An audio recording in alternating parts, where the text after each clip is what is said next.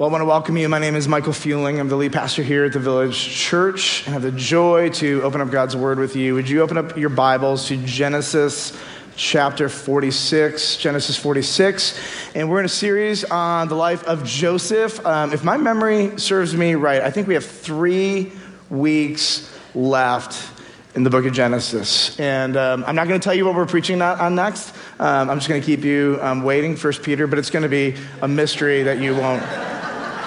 you won't be able to anticipate. I want to start off, and I want to talk to you about um, not unmet expectations, but low expectations. And if you have a relationship, whether it's with another person or an organization, where there are low expectations, I want to just share with you some of the natural byproducts, and I think this will make sense probably with some personal experiences that you've had. Um, what happens, what starts to creep in? Number one, confidence erodes.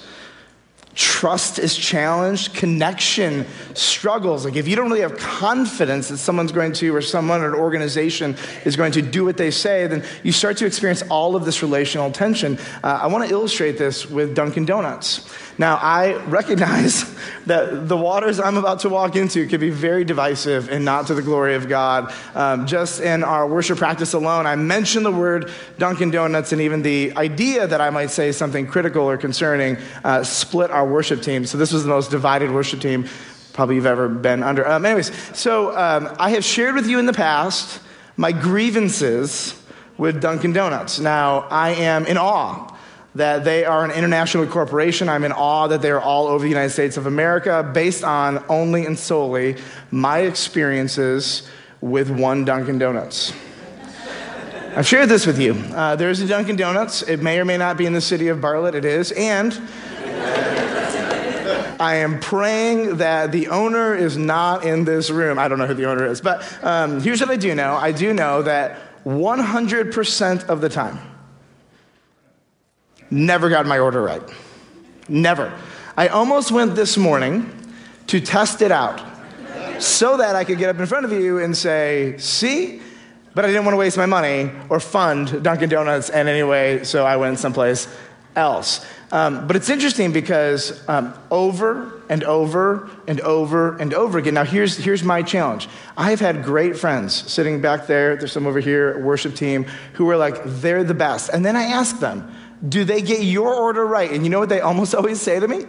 No, no, never. Like, they're always wrong. How do you build an international corporation based on getting everybody's order that wrong? And the coffee isn't even that great. I mean, whatever. But uh, and so here's what's happened. Low expectations have crept in. And so e- even when I drive by it, it's very interesting. When I just drive by it, there's like this emotion that wells up in me. Like, ugh, you know, like, I don't even want to go into the parking lot. I expect it's all going to be dilapidated and, and whatever. Like, you know what I mean? Just my low expectations have just accrued over Dunkin' Donuts. And I really loathe it. Somebody gave us a Dunkin' Donuts gift card for my kids. I still have it. I mean, I just now I don't even spend it. I'm just like, I don't even know what to do with this. I feel even guilty going there. So let's just let's just.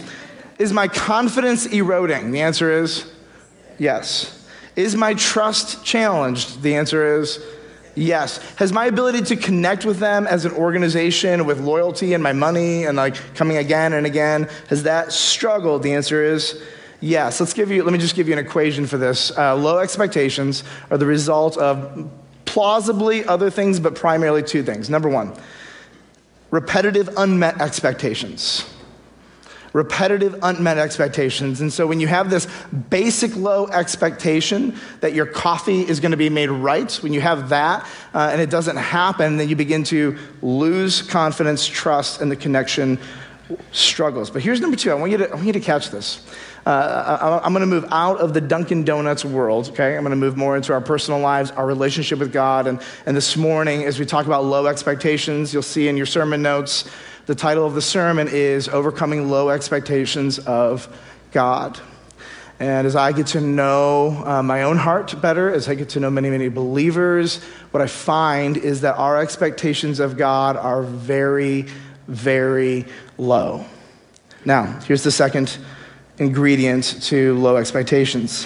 Promises with no fulfillment date.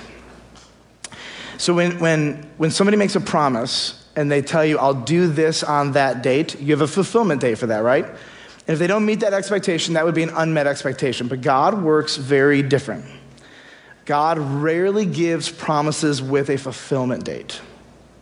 And when there are promises given without the fulfillment date, we as followers of God, we begin to lose confidence and lose trust. Then what we do is we fill in a timeline with our own expectations. Can anybody give me an amen on this one in any way, shape, or form?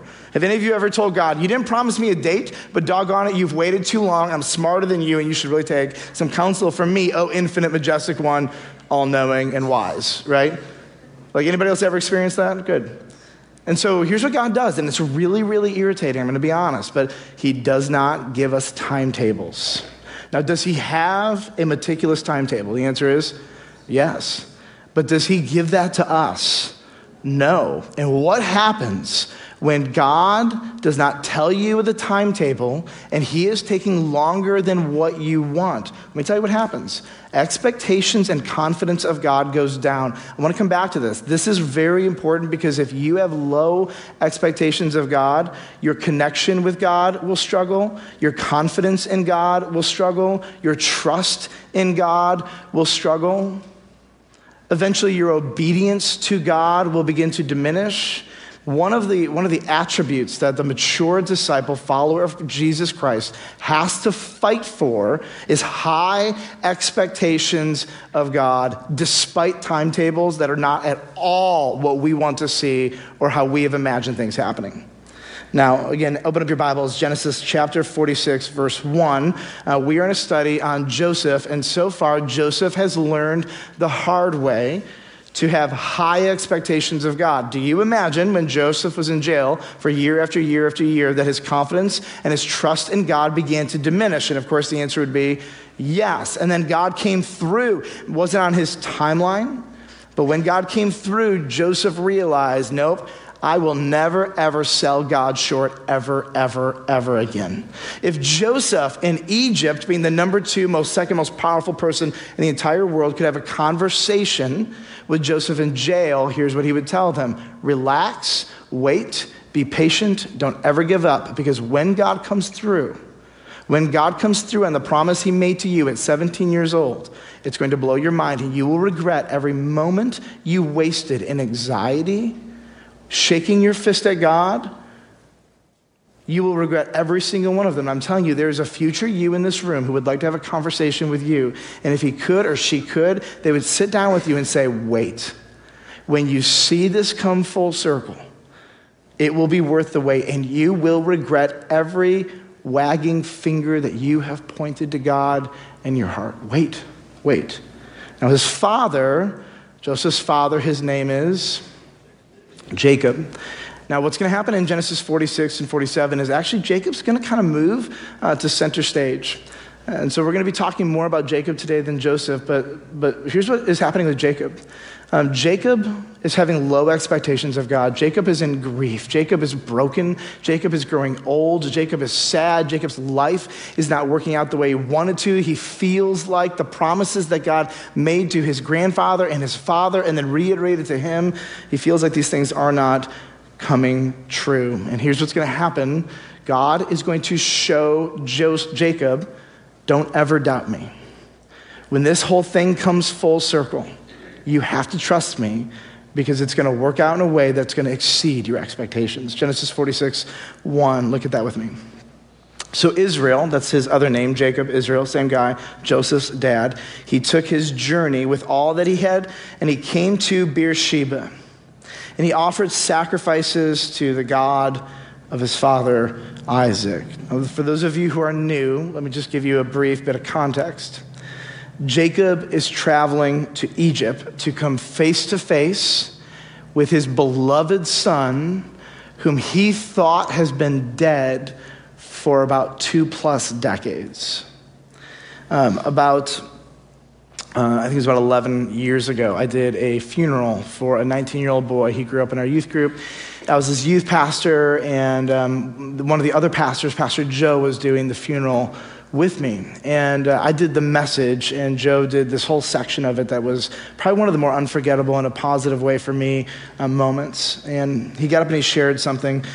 He said, I'm not going to give a quote. I'm going to give you the big, big idea because it was like a thirty-minute share, and I'll give you the fifteen-second version. He said, we all get married expecting one of us will die first. He said, we grew up as siblings expecting to be alive when at least one of them dies. Like, this is just expectation. You have this in your brain, whether you think about it or not. It's just kind of in there. He says, we grew up with friends expecting someone will die before we do. But no parent is prepared for the loss of a child. It is unnatural and the deepest pain of loss one can experience.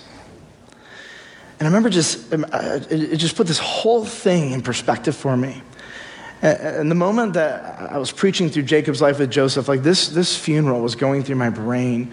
Uh, the kid's name is Matt, and I was just thinking about, wow, like this is, for Jacob, this is an unnatural, this is the most painful experience a father can go through.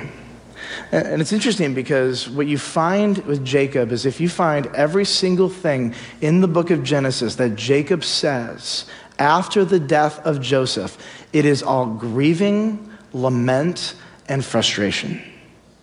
Like the, Moses, the, the, the, the author, the narrator, wants you to just get this in your brain. Jacob is not okay. He's not okay.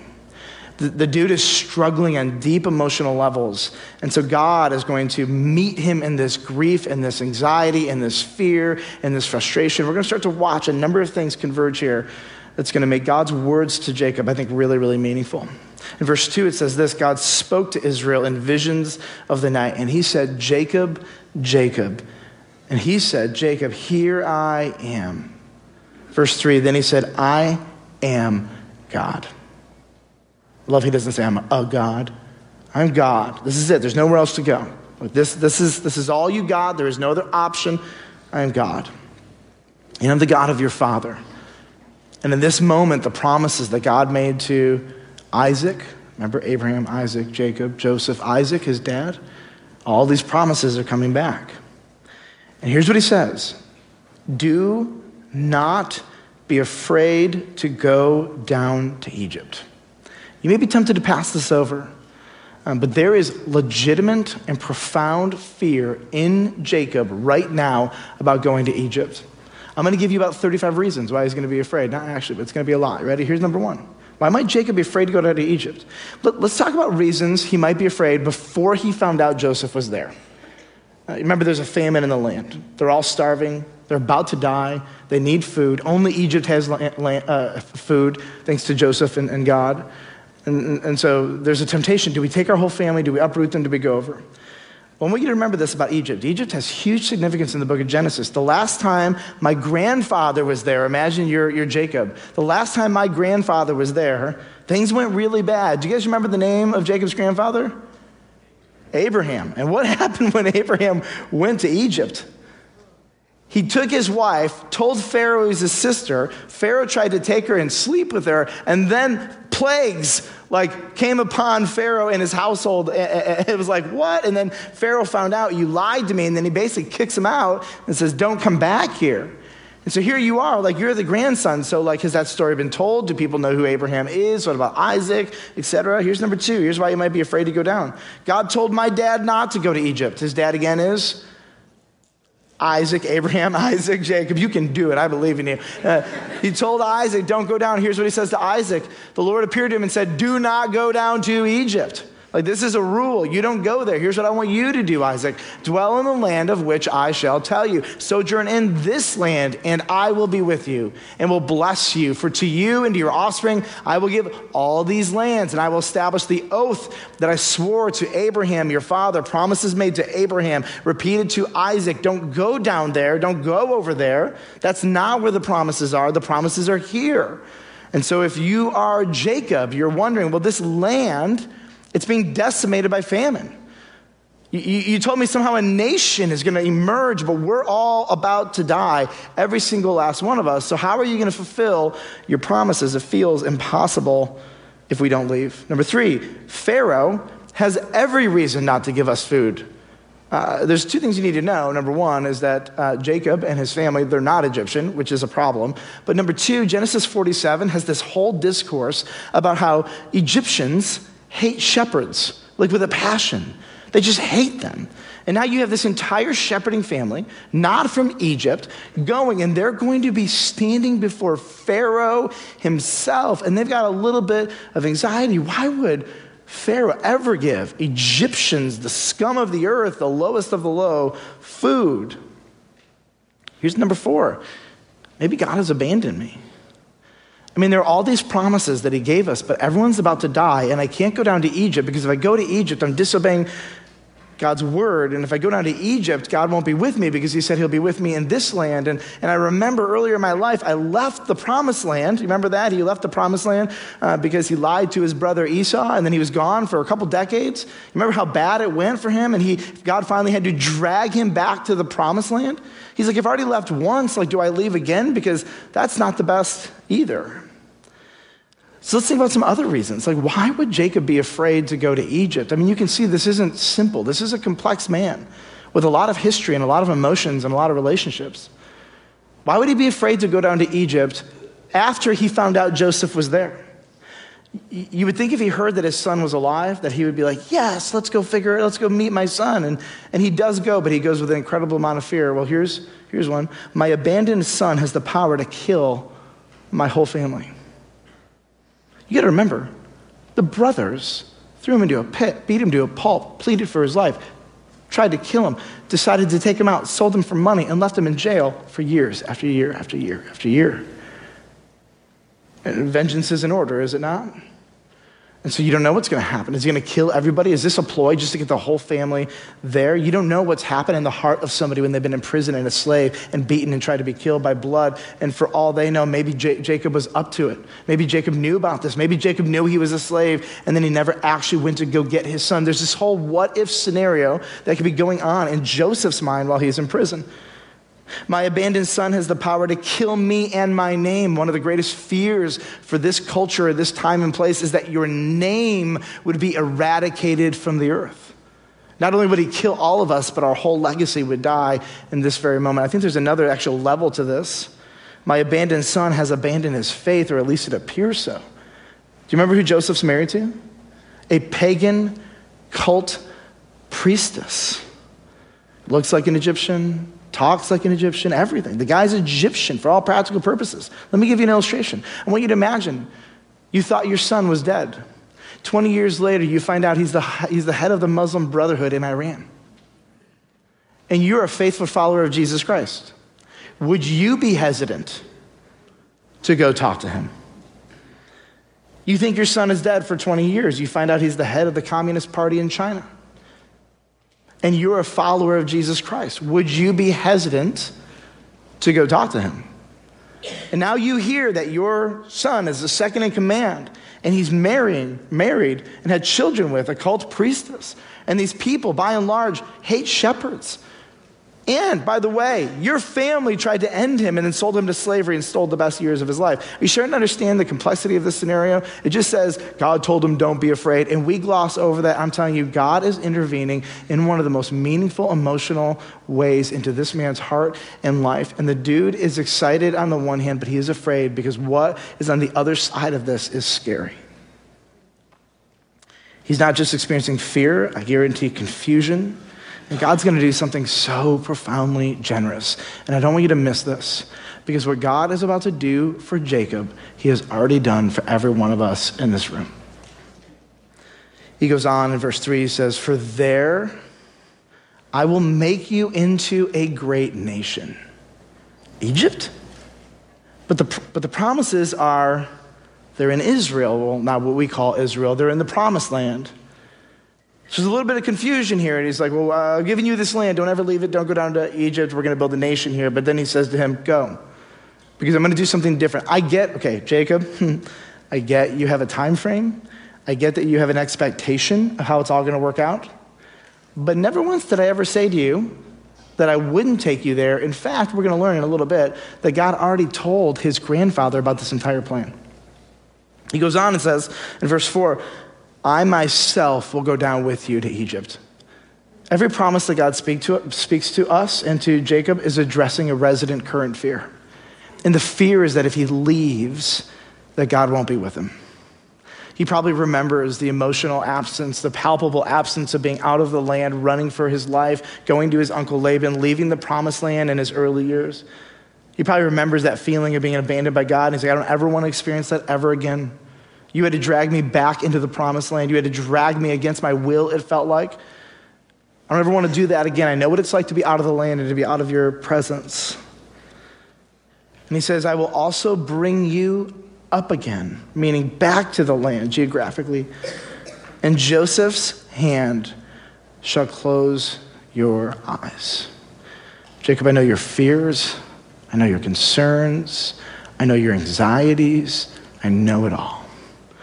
And he speaks to his mind and his heart. He reiterates the former promises that Jacob knew. And this is so central because for two decades, all we know of the man is grieving, lament, and frustration. And God enters right into this. And now this is starting to come full circle. And God's going to teach Jacob a really important lesson. Don't ever doubt me again. Don't have low expectations of me. And don't take your expectations and transfer them to my timeline. Because I won't play by your rules. You won't make me bend the knee. I'm not worried about P R at all. We are for him. He's not for himself. So here's a big question. You may not know how the story unfolds. Let me just tell you. Um, The people of God go to Egypt for four hundred years. Eventually, they become slaves and oppressed. Here's the question. God, hello? God, if you, sorry. If you are in control of pharaohs, nations, famines, et cetera, why do it this way? Like if the goal is to bring your people to the promised land, and to build a nation where the Messiah is going to come, like we know what God wants to do, what is the point of bringing the people of God to Egypt for four hundred years, by the way?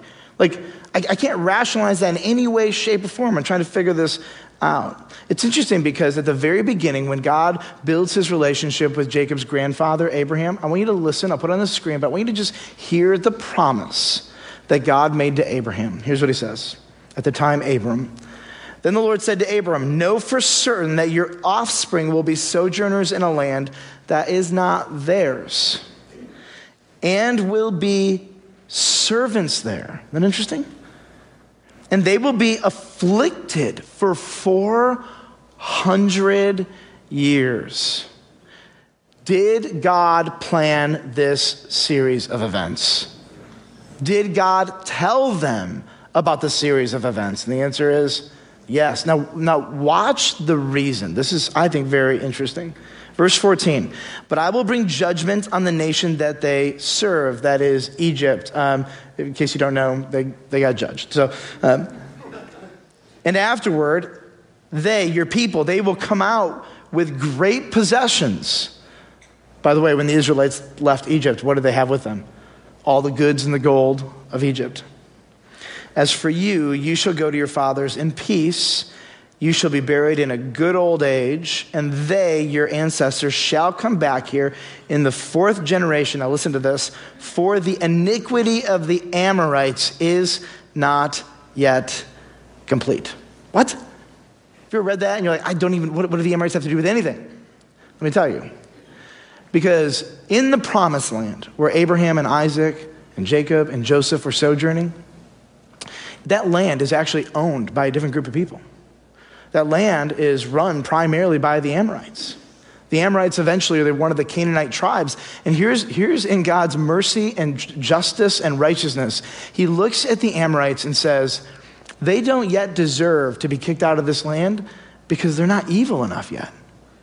It's interesting, you start to see that even God has standards. Like sometimes we think of God like he's willy-nilly, like, ah, you gone and you're dead and you're gone, we're gonna destroy you. Like there is an international patience that God has to the point where he says with his omniscience, it would be unjust for me to remove these people from the land because they have not yet stewarded it badly enough to be kicked out of it. You gotta think about land like this. Think about land uh, in such a way that God owns all the land and every nation, right, uh, is stewarding that land for a series of time. Who is free to take someone out of a land? And it would be God, right? And so God waits. And he looks down the quarters of time, and here's what he says. Honestly, it's, it's going to be about four hundred years until I can like morally, ethically justify sending you in and then obliterating everybody in the land. And so God, even in his righteousness and justice, you see this really unique, I think, patience as he deals with nations and timelines and ethics and morals and stewardship of the lands that really God, at the end of the day, owns. And then there's this question of how could God ever, ever, ever um, in any way tell one nation to come in and take over another? And I'm not making any like American, Indian, United States geopolitical like implications here. Just, I know you can, you're probably hearing some of that. I'm not going there. I'm literally just talking about this. No comments to that other side. Uh, at all, but here's what we find. Like, God is free to do this, and people are concerned, well, how could he do that?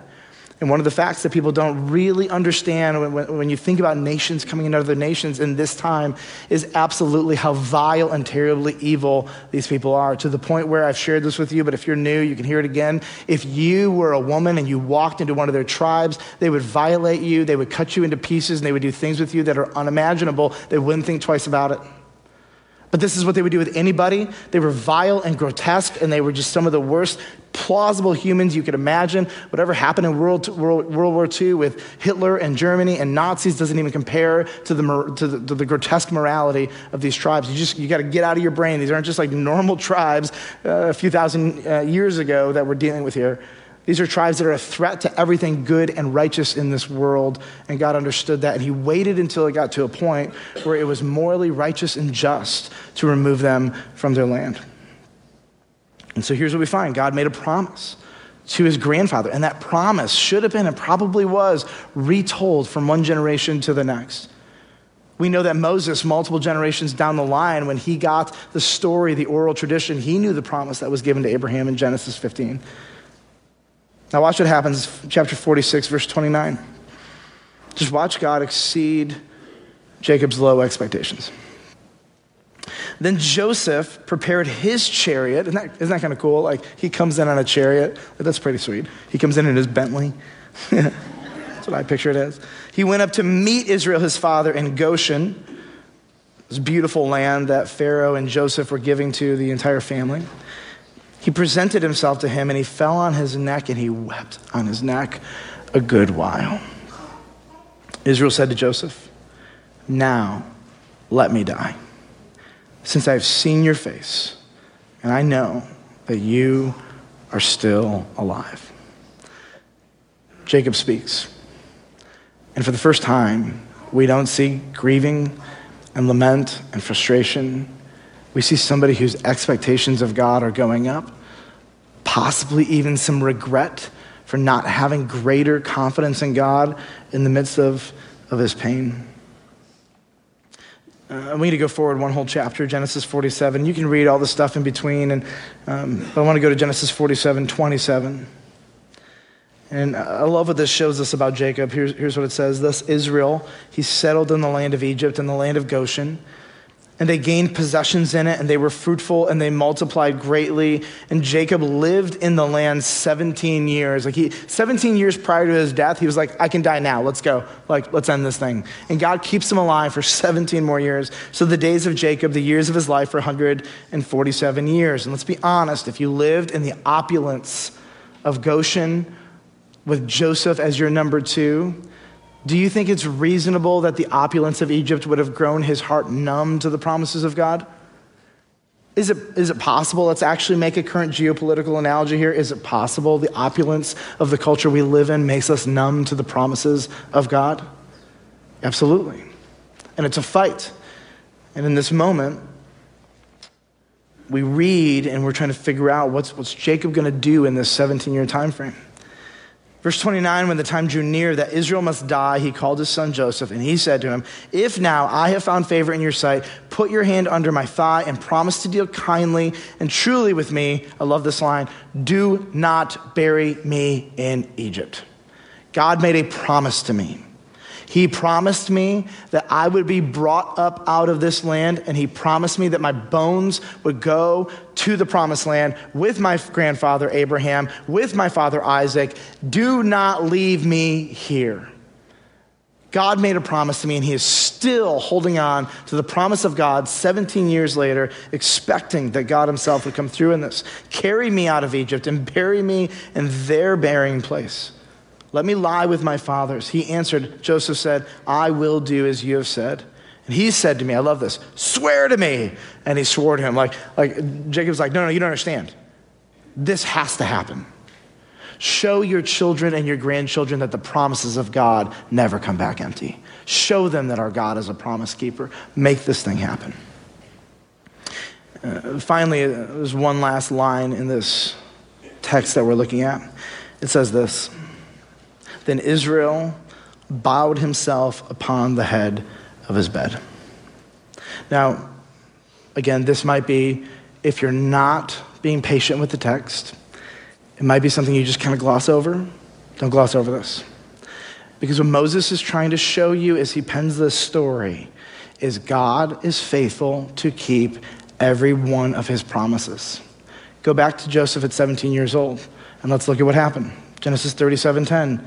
When he told it, the dreams to his father and to his brothers, his father rebuked him, Jacob, and said, what is this dream that you have dreamed? Shall I and your mother and your brothers indeed come to bow ourselves to the ground before you? Do you see the irony yet? In Genesis chapter forty-six, when they're reunited, Jacob never bowed. In fact, something different happened. Look what happened here. Joseph prepared his chariot. He went up to meet his father in Goshen. Then he presented himself to him and fell on his neck and wept on his neck a good while. And this is what Joseph does to his father. And Israel says, now let me die, since I've seen your face and know that you were, you were still alive. But if you're an attentive reader, you are waiting for the moment where Jacob bows. And now it's the time of his death. And here's what Moses wants you to know. When God gave Joseph that dream that his brothers and his father would bow down to him, it wasn't until the moments of his death. But here's what Moses wants you to know. All of these prophecies and promises that God has made, they will not probably come, come to fulfillment in the time frame that you're expecting or wanting. But doggone it, not one single promise will be left unfulfilled by our God. Period. You have a promise keeper as your God. He covenants himself to you personally, promises himself to you, promises to finish what he starts, promises to always be with you, promises to never forsake you, promises you a new body, a new heaven, and a new earth. And, and, and it's really interesting because here's the deal. When God, when, when God talks to Jacob, the promises that he gives to Jacob will not be fulfilled in his life. When God makes promises to Abraham, they will not be fulfilled in his life. And so here's, here's just another reality being, being a follower of Christ. I don't need the promises to be fulfilled while I'm alive to have utter and total confidence in God. Because the promises, by and large, no, no offense, they're not actually about you at the end of the day. Like, there's something bigger that God is up to, and it transcends my short little life. Aren't you glad that God is up to something bigger than just you? Well, maybe you're not, but you should be, because he is. I want to share with you just two so whats. Um, these, these are two simple so whats that uh, if you blow them off, fine. Your expectations of God will go down, your disobedience will rise, and your heart will grow numb to him. But I want to just say this. Number one, recognize quickly the symptoms of low expectations of God. Recognize them very quickly. Let me give you a handful of them. And if you're starting to see these in your heart and life, maybe it's time to sit down with somebody. Maybe it's time to get some pastoral or professional counseling. Maybe you need to sit down with a mentor and just process this out. Uh, uh, here's one. I've stopped asking God to intervene. Gratitude in my prayer life is becoming more and more absent. And, and by the way, I don't mean, God, thank you for this day. Thank you for this food. Um, I don't mean like, you know, the, the things we just say on repeat that we don't think about and mean. I mean actual, sincere, gut-wrenching, gut gratitude to God. Like, if that's waning, your expectations of God are probably diminishing as well. I speak words of pessimism when I think about the future. I tend to sulk in my pain and my disappointments. I increasingly live as if the promises are not real, as if this life is all that matters. All of these and more are symptoms that your expectations of God are waning. And I'm telling you this, when your expectations of God begin to diminish, confidence, trust, and connection with God begin to diminish as well. And that's not what he wants. So what, number two? Effective discipleship of Jesus hinges, hinges on our attitudes to God's promises, hinges. Uh, let me just say it as bluntly as this. You will not see the vast majority of, of the promises of God fulfilled while you're alive. That was never the intent. The promises are handed down from one generation to the next, to the next, to the next. And because we have seen so many promises of God fulfilled, even over millennia in the past, here's what we know. When I receive the promises of God from my mentors, my pastors, my parents, my teachers, and I take these promises, I hand them off to the next generation, fulfillment is not the point.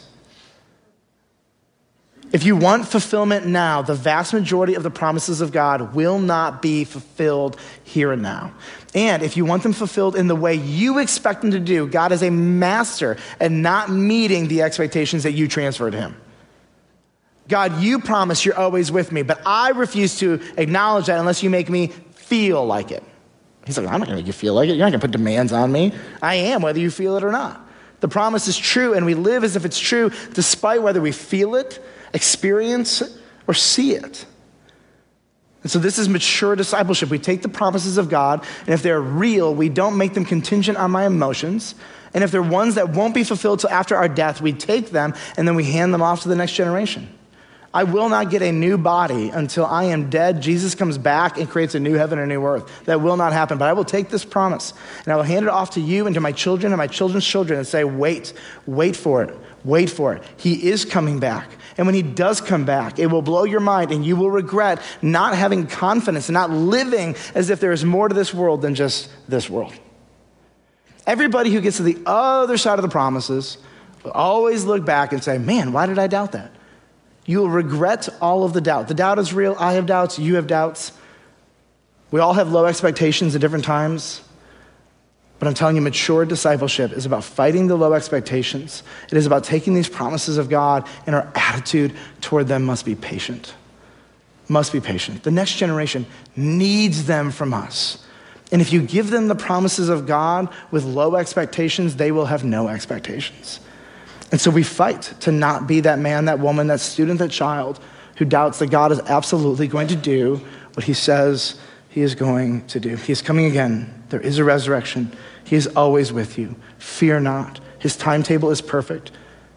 Your expectations are not his, and he's not concerned. He's concerned with you eventually seeing the genius plan of God unravel before your eyes in a beautiful, meaningful way. The Jewish people were made promises thousands of years before Jesus ever came in the first incarnation. One generation after another, one generation after another, one generation after another, waiting, waiting, waiting. Do you know what happened by the time Jesus actually came? Generally speaking, lethargy to the promises of God.